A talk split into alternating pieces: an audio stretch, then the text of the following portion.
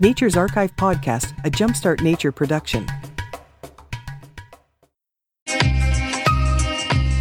Hi, I'm Michael Hawk, and welcome to Nature's Archive Podcast, where I interview some of the most interesting and creative people on the forefront of conservation, ecology, birding, and environmental education.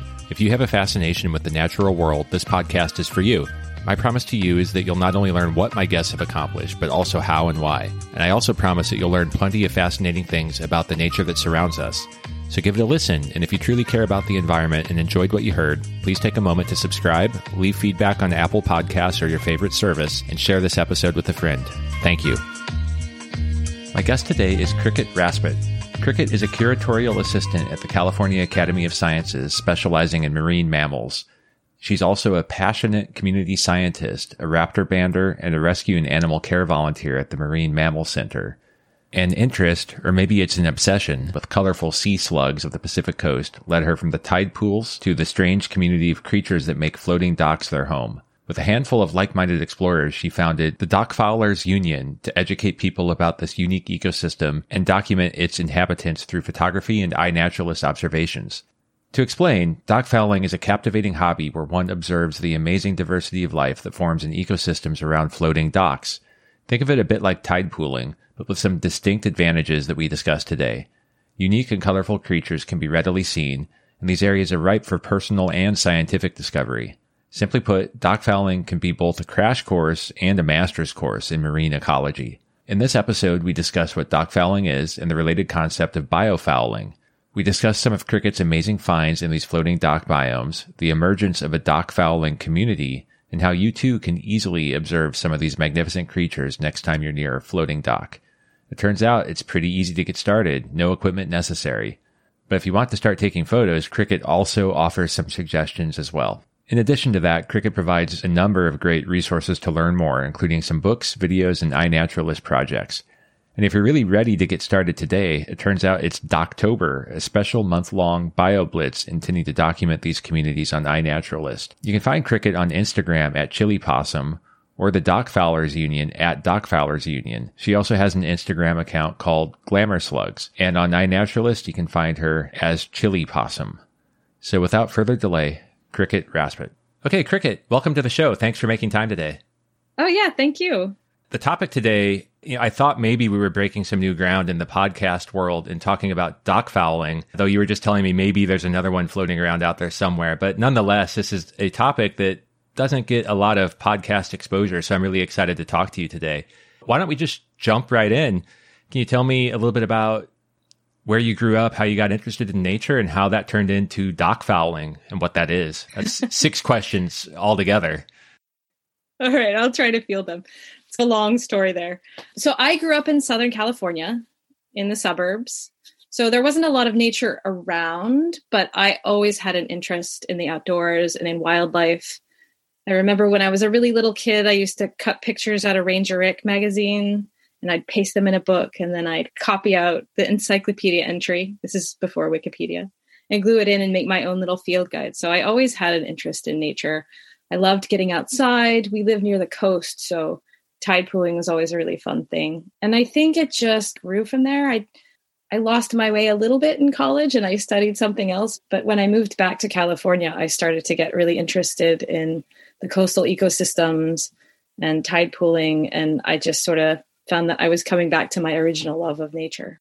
So then you left California, you came back, refound this and helped me connect now to dock fouling specifically what is it and how did you become such an advocate for this hobby? So this started, like I said, I had lived on the East Coast for a number of years and moved back to California near the coast. The California Academy of Sciences has a community science program where they survey the tide pools at Pillar Point. So I had gone out thinking it was a great way to learn from other people. And I discovered nudibranchs, which are these very colorful sea slugs. And I just got completely hooked and would go out to the tide pools any chance I got. But the problem with t- the tide pools and tide pooling is it's very tide dependent. Sometimes the tides are in the middle of the night. Sometimes the weather isn't very good. Sometimes you have other things to do and can't get out. So while the tide pooling was wonderful, it was not something you could do anytime. So I discovered, or I heard through some friends, that you could find these nudibranchs on docks, the floating docks that you find in harbors. So the first time I ever tried it, I was camping in Bodega Bay, and there was a small boat launch across from the campsite. So at night, I took out my headlamp and I went and I looked over the side of the docks, and I found six species of nudibranchs within the first 20 minutes. And I was just completely hooked. So the wonderful thing about dock fouling is it's something you can do anytime. You can do it at night, you can do it in the morning, you can do it any time of year. So it's not seasonal, it's not tide dependent. And for someone with scheduling difficulties, it can be really nice to be able to go out anytime. So it's more like terrestrial activities that way, like birding, or, for example. And I guess I should probably say a little bit what dock fouling is. So, dock fouling is a type of biofouling. So the more general term for these communities is biofouling. And this refers to the organisms that accumulate on submerged man made objects. So buoys, cables, ships, or floating docks. Dock fouling, more specifically, are the ones that grow on the docks. When I saw the term, it just was not processing in my head. Like, what does this mean? And finally, the thing that made it make sense to me was I was thinking back to this old car I had where my spark plugs were getting fouled with oil, like covered with right. oil. And I was right. like, oh, foul, that's getting covered with something. So that's where the light bulb finally went off. Oh, dock fouling, that actually makes sense. And then, yeah, right. I come to find there's this whole biofouling concept that exists. So do, do you see different communities on a dock compared to other structures that exist in the water? Not necessarily on other structures, but it's definitely different than you'd find intertidally. And just to, to make a quick point, so the fouling part of it comes from the fact that it's they're generally not wanted. It, it's something that accumulates and it has huge repercussions for industry. So, for example, you can have these organisms growing on the bottom of ships, and you can imagine how much space you have on the hull of a big container ship, right? That's a lot of acreage. So, when it gets covered with these organisms, it produces a lot of drag. So, it can reduce the speed of these container ships by about 10% and it can increase the fuel consumption by about 40%. So you can imagine with these big tankers how much of an economic impact that can have, as well as an environmental impact, how much more fuel you're burning. So a lot of the research that's gone into the biofouling relates to industry in terms of how to prevent these organisms from accumulating or how to get rid of them once they're there. The community is generally the same anywhere you'd find floating structures. If it's something like a piling for a pier, it might be different down towards the bottom than it would be at the top the, the peculiar thing about the dock ecosystem, so to speak, is that the docks float. So they go up and down with the tide, which means you have a fairly static environment, right? The light exposure is fairly static. The depth is always stays the same. And because they're usually in harbors, they're protected from wave action. So you'll get an entirely different community of organisms than you would get, for example, in the tide pools, where the animals are exposed to wave action and desiccation from being out in the sun when the tide recedes. So you'll get all of these organisms that either can't survive in those conditions because they're too delicate, or maybe they're generally creatures that would be a little farther out in the ocean where they don't need to deal with the conditions in tide pools. So it's entirely different, which is what's really amazing is because a lot of these creatures that you'll see there, you might only be able to see if you dive. And even then, there are some creatures that you really only find in this environment and you don't see in the tide pools or you don't see when you're diving. So we can get into that a little bit, like the, the actual constituency of the or constitution of the communities, if you want to. I'm a what would the right word be? Novice isn't even the right word. I may be ignorant uh, of this entire scene. So uh, I'll probably ask a few stupid questions. When you were talking about the impact to container ships, the thing that I think is sort of the stereotypical or maybe most well known type of biofouling would be barnacles getting attached. Yes, absolutely. Yeah. Yeah. And my knowledge of barnacles is like once they're there, they stick around and they, they don't really mm-hmm. move. And when you're looking at these communities on the docks, do they tend to be pretty static or is there some mobility? Like the docks rise and lower with the tides, so you have consistency, but do the animals themselves right. move around within that community? They certainly do. And it very much depends on the particular conditions. So, where the dock is, what the water te- temperature is, what the salinity is, how much light it gets. Is it you know shaded under a pier or is it out in the open? Is it subjected to tidal currents or a little bit of wave action? While dock fouling refers to these communities in general they can be specifically very different. So you'll find some that are mostly mussels. So you'll have attached mussels and then the organisms that live within and among them.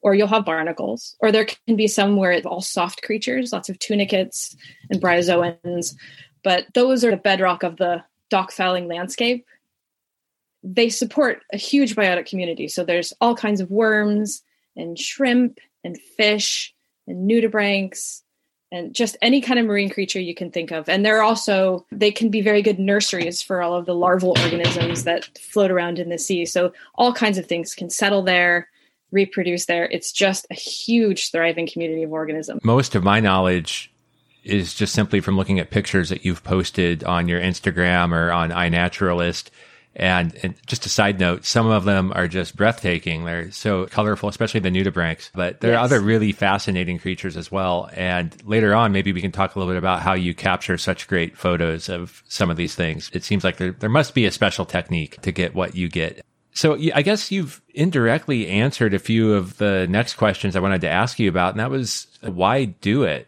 And know, so it sounds like it's, it's just always a novel experience, but uh, what drives you to continue to go out and look at these communities and, and discover? That's a great question. It, I love it because it always changes.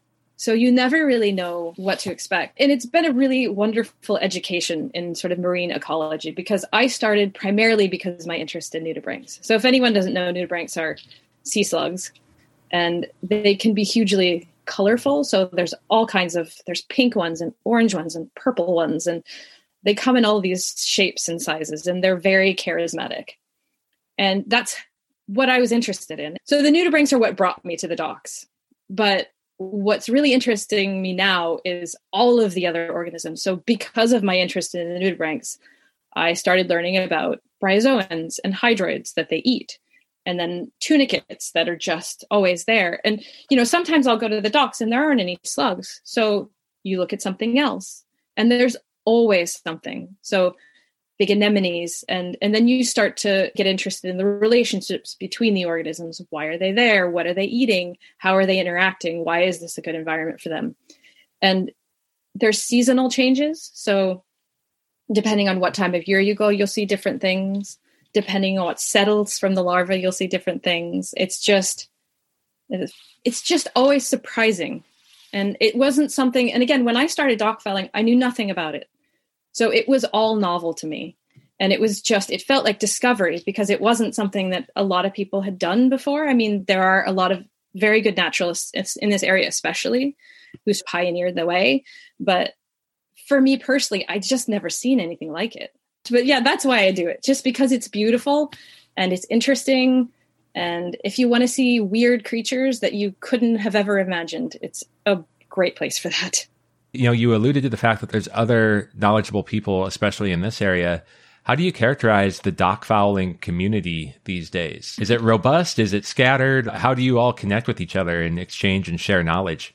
Oh, that's such a great question. So I have a couple of mentors personally that kind of gave me a lot of or, or laid the groundwork for how to do this. So there's a project on iNaturalist called Dock Fouling in California.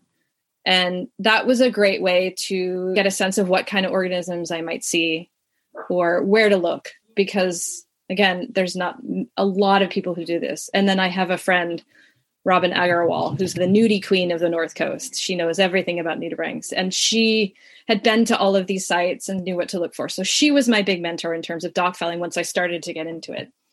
But the general dock are usually marine ecology nerds, some who or biology nerds.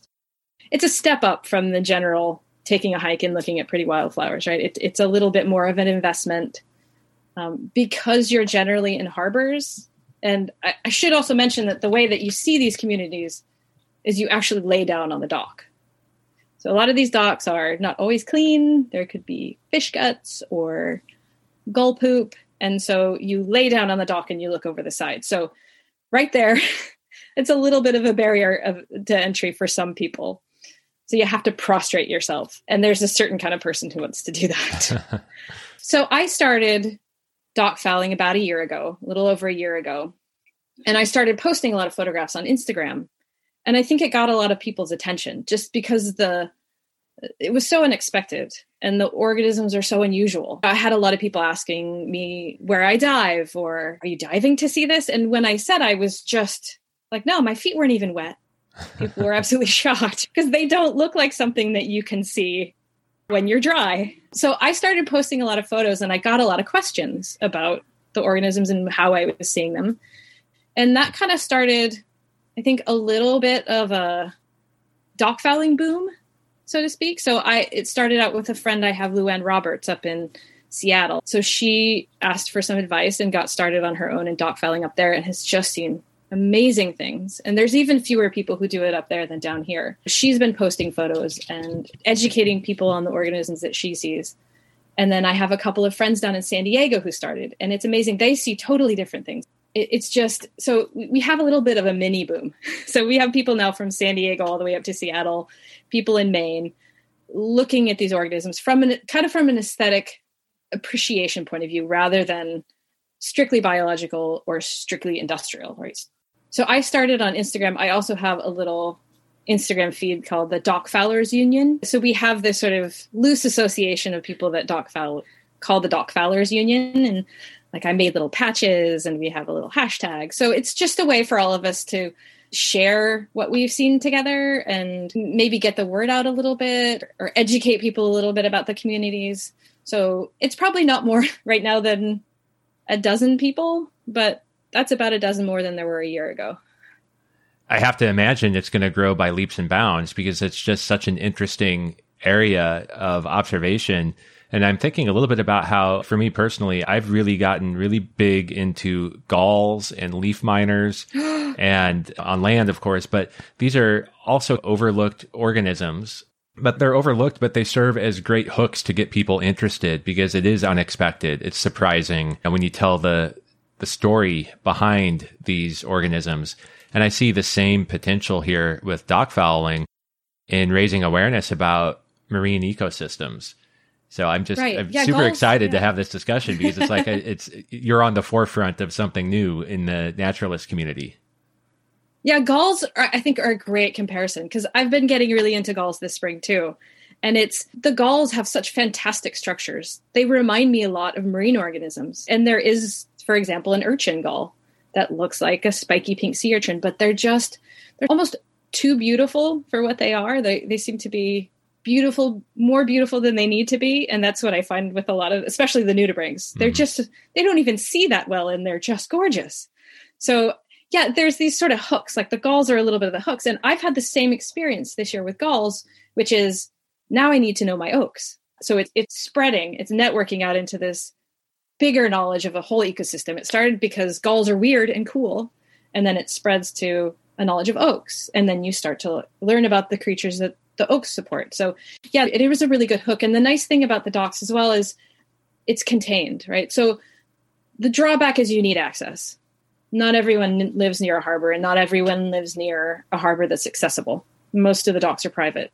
But if you do have access, you can go down and within you know, a meter of dock find hundreds of creatures, most of which you've never seen before. So there's this great sense of discovery. Yeah, I need to do this for sure. And I was just thinking, like, the first time I heard of dock fouling was during the iNaturalist uh, City Nature Challenge. I saw this, right. I saw a presentation by another prolific iNat contributor about dock fouling to help build up the species count for the City Nature Challenge. Right. So it's certainly on my list and I'm going to do it. But aside from that, I, one thing that I was wondering about, so obviously the ecosystems in, in the oceans and harbors are extremely diverse. Is there a potential for dock fouling in freshwater? Not that I've seen. So I've never explored it myself, but I don't. There are definitely floating docks in freshwater, and you might find some sort of maybe bivalves and algae and stuff like that. But I, I don't think they have the same really diverse biomes in the in freshwater as they do as we do in the saltwater. But again, but I've never done it myself, so maybe there's someone out there who needs to go look. yeah, another new frontier, maybe. Unfortunately, the the only thing I thought of when this question came into my mind was maybe it's a good practice to see if there's an invasive like a zebra mussel or something like that that that Absolutely. is showing Mhm. up. But that's not as that doesn't sound as fun as finding these like colorful nudibranchs and you know everything else. If anybody out there happens to have experience in, in looking at docks in freshwater and they they know otherwise, please let me know. Yeah, absolutely. I'd like to know too. the Bay Area is very interesting in terms of dock fouling because you get very different communities on the coast than you do in the Bay. So there has been a lot of interest in some of the interior bay sites. So there's lots of people who there's a long running invasive study of in Lake Merritt, for example, and so there's lots of people who have really intensively studied the organisms that show up in Lake Merritt and around there. There's certainly people who have been doing this and people who have been educating people about, about this. Yeah, Damon Tighe has some really amazing presentations that you can see on YouTube about the creatures that you find in Lake Merritt. Lake Merritt is a really interesting example and kind of Mhm. in particular relates to dock fouling, but it's a very unusual environment. It's funny how throughout the course of this podcast, certain themes come up again and again. And it seems like so many people I know have ties to the Golden Gate Raptor Observatory. And then Lake Merritt is the other one. Like everybody seems to have a tie to Lake Merritt one way or another. At least if you're in the Bay Area, those two things seem to hold true. one of my very favorite Dock Fouling stories or narratives takes place in Lake Merritt. So Lake Merritt is a really interesting example because it is it's not a lake. It's tidally bound. So you'll get all of these crazy organisms coming in from all of the international shipping that goes on. So Oakland is a huge harbor, a huge place for international commerce. So they bring in all of these organisms that kind of hitchhike into the bay and a lot of them show up in Lake Merritt. So it is an incredibly cosmopolitan collection of animals that show up there from all over the world, and you just never know. Something crazy can show up. And there is one nudibranch that lives in Lake Merritt called the Lake Merritt Cuthona, so Cuthona perca. And it is only known in California from that one spot in Lake Merritt. It has this very interesting cosmopolitan distribution. So it's been found in Ghana and Brazil and New Zealand, but no one actually knows where the parent population is from Hmm. definitively. So it's this citizen of the world, but the only place you find it in California is Lake Merritt. And I love telling people that because people think Lake Merritt, it's urban. Isn't it dirty? And that's why I love people like Damon Tighe who are teaching people about all of the wonderful things you can find right there at your doorstep. And in a place like Lake Merritt, there is this fabulous organism, and it's the only place here you can see it. And it's just, I think it's also a very hopeful message. All you have to do is look, and you'll find something. Yeah, certainly. That's one of the themes I think that I have in this show is that so many people, at least for me, is through my lens growing up, all this exotic wildlife was far away. It was on TV. It was not not accessible. And it turns out there's so much you can find in your own neighborhood park or in your yard or the lake that's up the road or whatever the case might be. So before we get into more about like how to actually do it, you mentioned you have to lay down on the dock and so forth. I'd like to learn a little bit more about what the day in the life of someone who is going to go out and dock foul, what that looks like. But this uh, this interesting discovery in Lake Merritt has me wondering, like, what other sorts of interesting or bizarre or just funny discoveries have you had in in your time dock fouling? There's so many things. A lot of it is just things that I never knew about before. So learning all about creatures I've just never seen, but you honestly never know what you're going to find. My very favorite find on a dock was a sea angel. So sea angels are these pelagic sea slugs and they look they have a little round head and what looks like little ears and these wings that they flap to swim. So it looks like they're flying. So they really do look like little angels. But these are a pelagic species, which means they're out at sea. You don't see them. This is not something you're going to see in the tide pools. I never thought I would see one in life. And it just passed right under the dock, right below me. I've seen bat rays hunting in the harbors, swimming transparent sea cucumbers, squid, all kinds of fabulous worms. The worms are outrageous.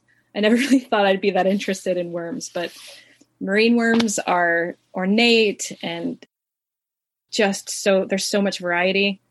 So it's things like that. Just a worm that swims really strangely. It's not necessarily magnificent, but it's so interesting and it's something I just never knew existed. That's what that's my favorite part about it is just these creatures that I never knew were there and just are going about their lives in these really strange and fabulous ways. So it's not necessarily something rare that I saw. It's just all of these crazy creatures. Do you find that it is difficult to identify some of the creatures you see? Yeah, it, it can be. It definitely can be. Part of the problem is there's not a lot of people, or so non professional people looking. So there's not this huge community of identifiers like there might be for birds. So you might have to search out some more professional sources. There are, I, I mentioned the dock fouling projects on, on iNaturalist. So those are a really good way to start on an ID. If you can either post them for iNaturalist or you can just look through the projects and they'll have a list of organisms that have been found. But part of the problem is because it's this artificial environment, the it's like a weed lot, right? So it's this mix of native species and invasives and naturalized species. Some you can find in the tide pools, some you have to go to a more benthic environment to to find. So it's just this mix of creatures from all different places. So there's not a really good sense like you can't go to a tide pooling field guide to look for them because they might be a Mediterranean species. And you're not going to find that in your Pacific coast field guide. Mm-hmm. So iNaturalist is definitely the best way because there's been a collection of these organisms that are very particular to these environments. And there's also really amazing people on iNaturalist that will ID things for you. So there's a woman down at the Los Angeles Museum of Natural History who will ID your worms, which can be exceedingly difficult to identify by yourself. So that's really wonderful. You can just post them, and within a day, she'll be up there. There's another person who will identify your sponges. And again, because there's creatures from all over the world in these systems, it can be really hard to figure out what you have. And plus, a lot of them are very unfamiliar animals that look like flowers. And basically, there's animals that look like all kinds of things. Mm-hmm. There's animals that look like algae, there's animals that look like puffballs, there's animals that look like rubber. So, a lot of it is just the unfamiliarity of all the variety of forms that animals can take. Once you start to get a sense of what you'll see, then it gets easier. That makes a lot of sense because I'm thinking you drew a comparison to birding. And birds, for the most part, there are obviously some transplants that exist on different continents, European starling in North America, or whatever case example might be. But I have this impression that with all of the oceanic transport that's happening all the time that we're just constantly moving organisms around without even knowing it. So something could just pop up one day right. and unless you're looking underwater, like you'd have no idea that it's there. And that's exactly what you're doing is is looking at the water or underwater. The other thing I, I wanted to just to, to clarify, because again, it, this is such a foreign thing for me. Even though I live here in California, I have not spent nearly enough time on the coast, even tide pooling. I've only tide pooled a couple of times and it was just by myself without anyone knowledgeable. So I just sort of trying to figure it out on my own. So you're here now laying on the dock, looking over the side. And what I have visualized is there's some organisms that are literally biofouling, like they're attached to the dock. But then that also draws in a broader community swimming around through these associations that they may have. And it sounds like that's some of the other thing that you're doing. You're not just looking at what's attached, but you're looking at the water and seeing who else is in the vicinity. Is, is that accurate?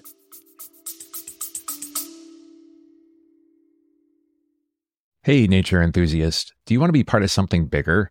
Well, we're building a movement at Jumpstart Nature, and we've just added some new volunteers to help with our podcast and website.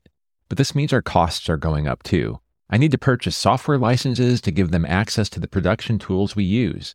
For example, one media editing license costs $21 a month. And this is where you come in.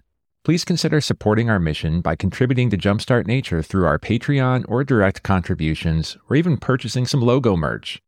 Check out all these options at jumpstartnature.com/donate, also linked in the show notes. Not ready to make a financial contribution? Then please share this episode with 3 friends. Sharing what we do is actually one of the very best ways you can help us.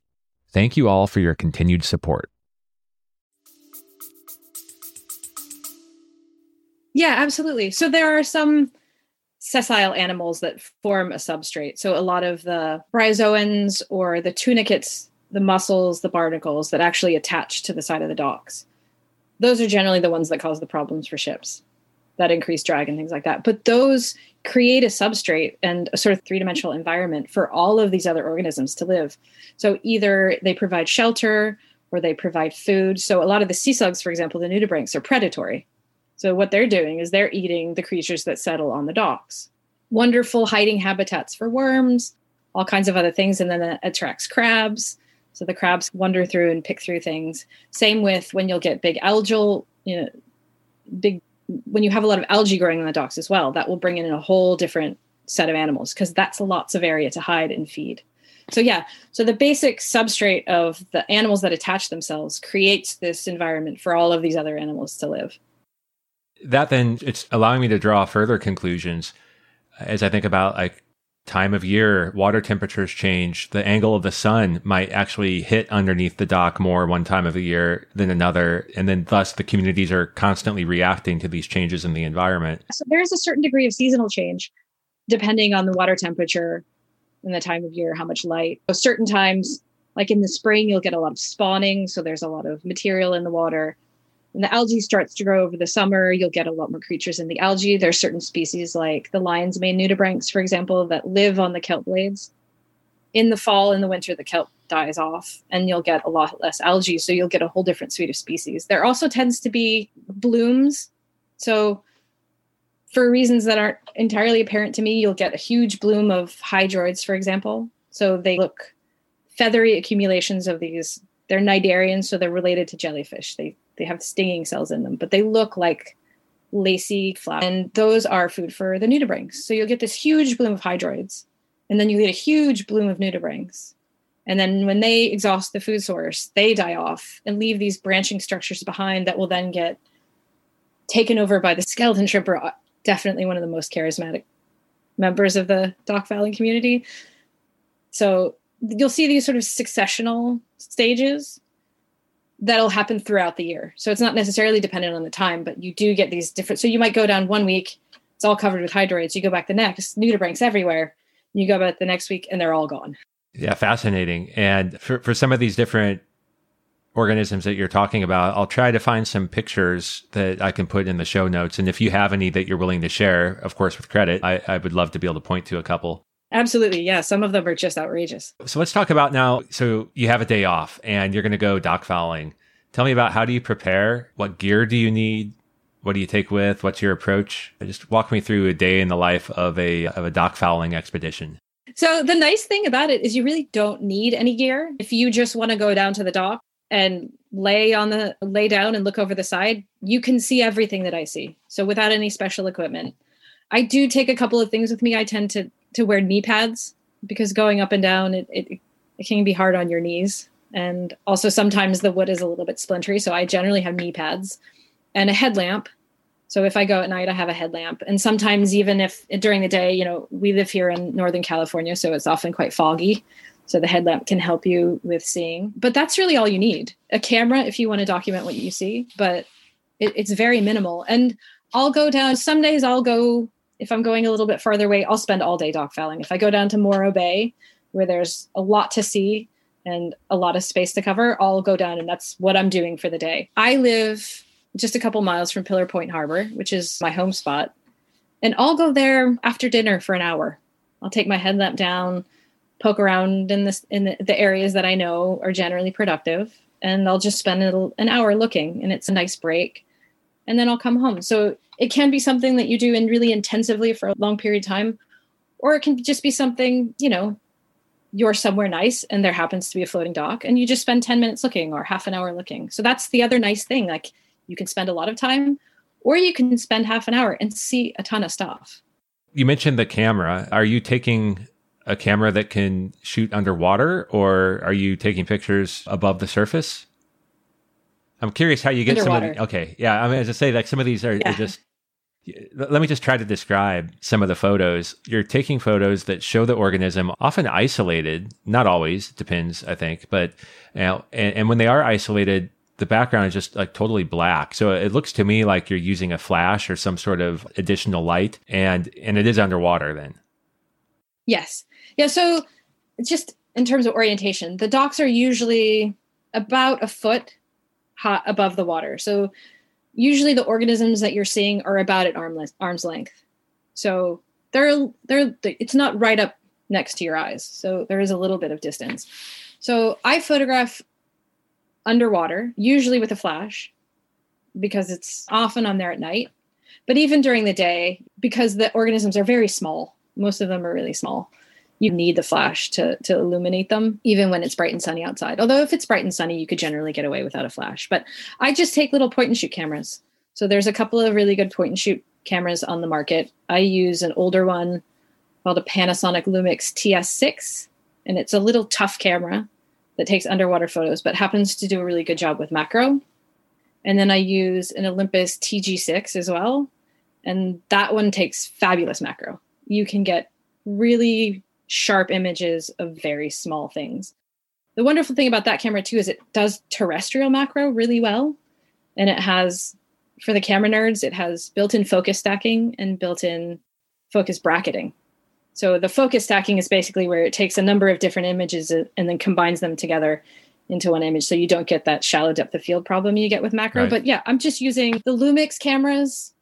I, I like the older model and you can get them on eBay for $50. It's not a huge investment of equipment. And it's really, I would recommend anybody who does this take a camera because some of them, some of the creatures are really hard to see with your naked eye and you really get that detail when you look back at the photos. And for IDing things, it's almost essential that you have the camera because some of these creatures you just you can't really see them that well. Some are big and bright and showy, but a lot of the really cool things are very small. And that background you get, but because it's a two-dimensional surface, you know, often there you can get really cool effects because the background, if you go during the day, it's usually a green color, so you can get them isolated against what almost looks like a green screen. And then at night this great black backdrop so they can look really dramatic. Unlike the tide pools where you get everything's very busy visually because there's rocks and things growing everywhere you can get this sort of um, backdrop effect that's really cool. These two cameras are they both natively waterproof or do you have to use a special case or anything like that? Oh no they're both waterproof. Okay. Yeah. So they're built as tough cameras right? So they're fully waterproof. The Olympus is a lot of divers like it. There's a few modifications that you might need to make to get really good photos or to optimize it for dock fouling or for tide pooling. There's a, for example, a ring flash attachment that mm-hmm. you can get that really makes a big difference. But both of them, like I said, with a few adjustments you might have to make, but they're pretty good out of the box, right? No special equipment needed apart from the ring flash for that. And you know, if anyone's interested, I do have a friend who made a tutorial about how to adapt your camera for tide pooling specifically, which is really good because it can be frustrating when you go out and you don't get the pictures that you want. Yeah, absolutely. Later on, I'm going to ask you for more resources so I can link to all of them so anyone listening can have a quick start guide for all the things they may be interested in. So, Cricket, you mentioned earlier that some of these docks are private, and you're also, if they aren't private, then you're in a public space and they can be dirty or splintery. So, like, there's a couple sort of obvious safety and access questions. But can you tell me a little bit about the broader perspective of safety and ethics for dock fouling?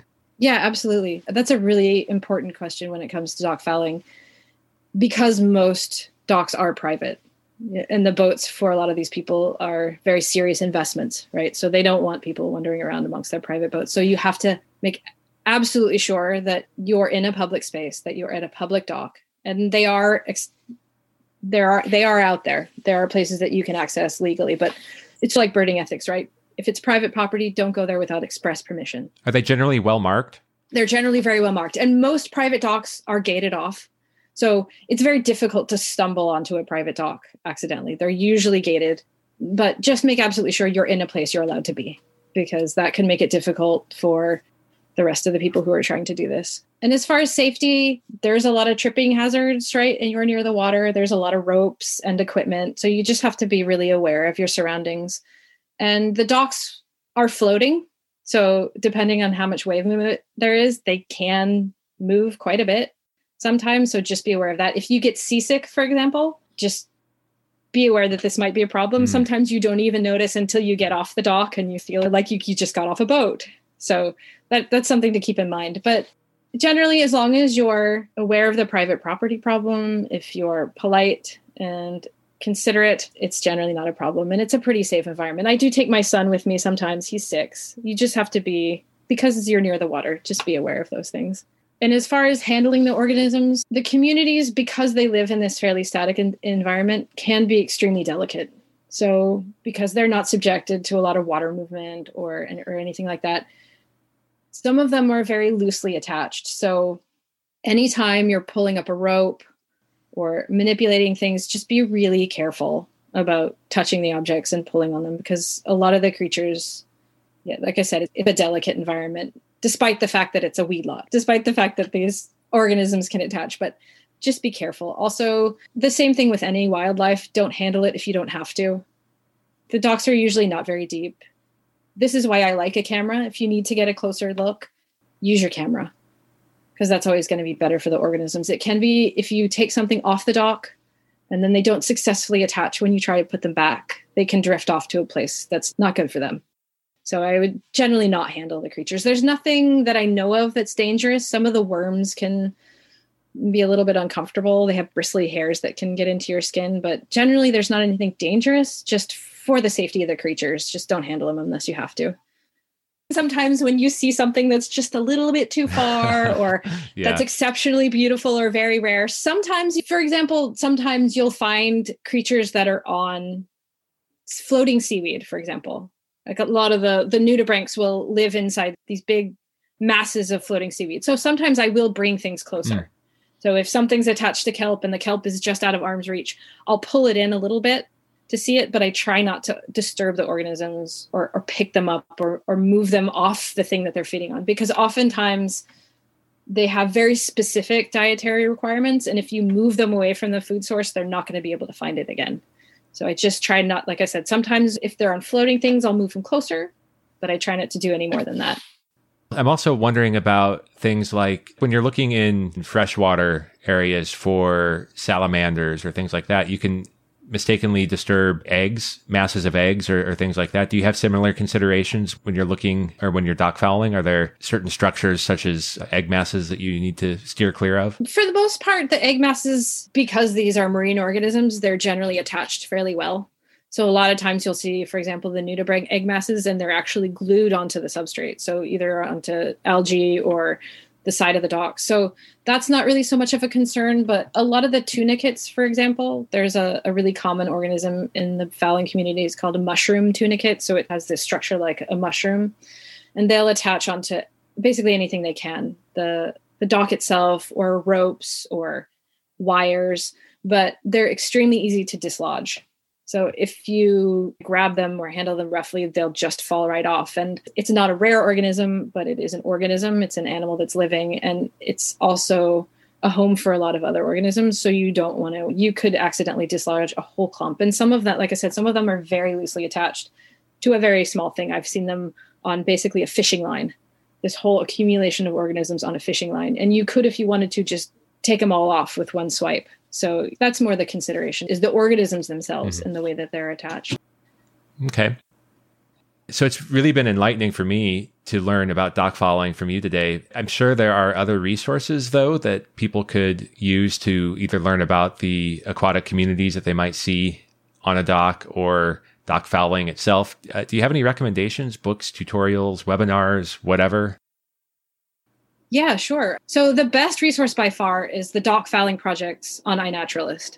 So there's a dock fouling in California, and then there's a dock fouling in Washington State. So that's a really great collection of both examples of the organisms you'll see and also people you can contact. So a lot of the people that are making those observations are people that you can contact if you find something, if you're looking for locations the iNaturalist is always a gr- is also a great place to look for locations. So if you look on the maps of the organisms, you'll see these concentrations where people are generally making observations, and those are usually places that have accessible, legally accessible docks. So that's a good source both for ID and for research into how to get started. Mm-hmm. There's also on Instagram, I have an account called Dock Foulers Union.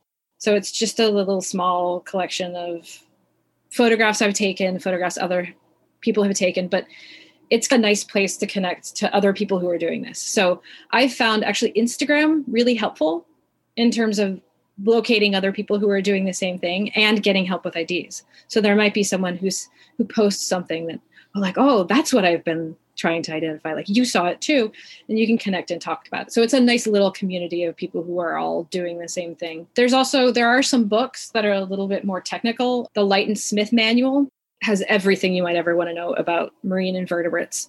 It's a little bit of a tome, it's a very big book. So think of like the Jepson manual for plants or the Pyle guides for birds.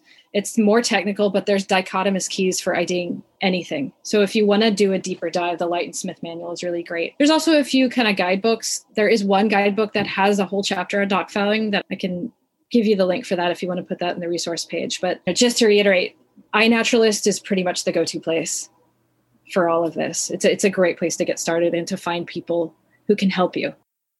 Great. Yeah, I'll have links for all of those that you mentioned. And I think one of the things that I enjoy doing with projects in iNaturalist, in case it's not obvious, I like to just look and see what others are seeing and then maybe attempt to even right. identify a few, focus on one or two taxa and start to learn that and and follow a few see what the IDs end up being, and then hopefully start to contribute. So that's that's a fun way, at least from it's it's the armchair way to get engaged in a community. it's amazing how much you can learn that way. Also because because of the very peculiar character of these of the dock fouling ecosystems. There's for a lot of the organisms that you'll see, there's really not a lot of observations. So it doesn't necessarily mean that they're rare or even uncommon. They're just not very commonly seen. There's a couple of very nice things about that. One is that it's a great place to go to try and ID those rare things that you might see or the things that you just have no idea about. There's probably someone on it that's seen them. But it also means there's a lot of organisms that no one has ever seen. I had a couple of friends who were at a marina in Berkeley and found a nudibranch that no one knew what it was it got sent to some of the experts at Cal Academy. No one could, no one knew for sure what this nudibranch was. It might be new to science, or it might be a Mediterranean species that never that has never been seen before. A lot of these marine invertebrates are not terribly well studied, and because this is not a terribly well studied environment, you can make discoveries. You can find things that no one's seen before, or things that people very rarely see, and certainly people, dry people, very rarely see. Mm-hmm. So there's a huge potential to to make important discoveries or to contribute important data to a place like iNaturalist for these rarely studied organisms. Yeah, that's always a lot of fun when you discover that some observation that you submit is the first one for a region or maybe anywhere, right. at least for iNaturalist. So, I, you know, there's a few questions I like to ask a lot of my guests, and I get a lot of interesting responses. So, if you don't mind, we can jump into some of those. Sure. If you could say snap your fingers and magically impart one ecological concept to help the general public see the world as you do, what would that be? I think it would just be a sense of wonder that the world is more complex and surprising than you could ever imagine. So that's more on the part of the observer rather than an ecological concept, but to just be aware that the more you learn, the more surprised you'll be. And I think that really feeds into people's curiosity. There's this sense that things are known. There's so much out there that's unknown. Absolutely. And through your engagement with the public, your kids, whoever, uh, what have you found to be most effective in helping people move up a rung in the, you know, I, I like to call it the ladder of environmental awareness?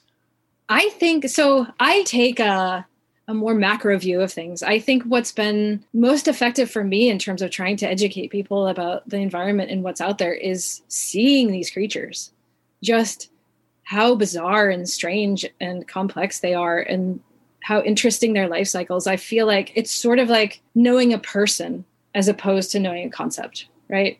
You can have the concept of ecological awareness, but when you see this creature and it's something you've never seen before, I find that's really engaging. And that's why the photography has really been fun that way because I can explain all day long about what I see in the dock fouling community and why it's so interesting to me. But if you show someone a photograph of a skeleton shrimp, that's going to catch them. That's going to get them involved in a way that all of my descriptions never could. Mm-hmm. So I like to start from, I like to start small and then work up. I, I find that works best. Know a thing first and then everything comes. It's like these cascades of knowledge that we were talking about. Like you get involved in nudibranchs and then you learn about marine invertebrates and then you learn about ecosystems.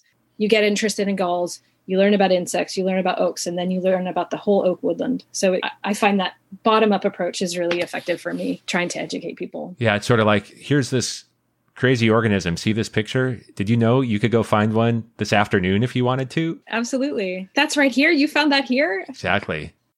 Do you have any other projects or anything else that you'd like to highlight coming up? This month, we are celebrating Doctober. My friend Luann Roberts up in Seattle started an iNat BioBlitz project.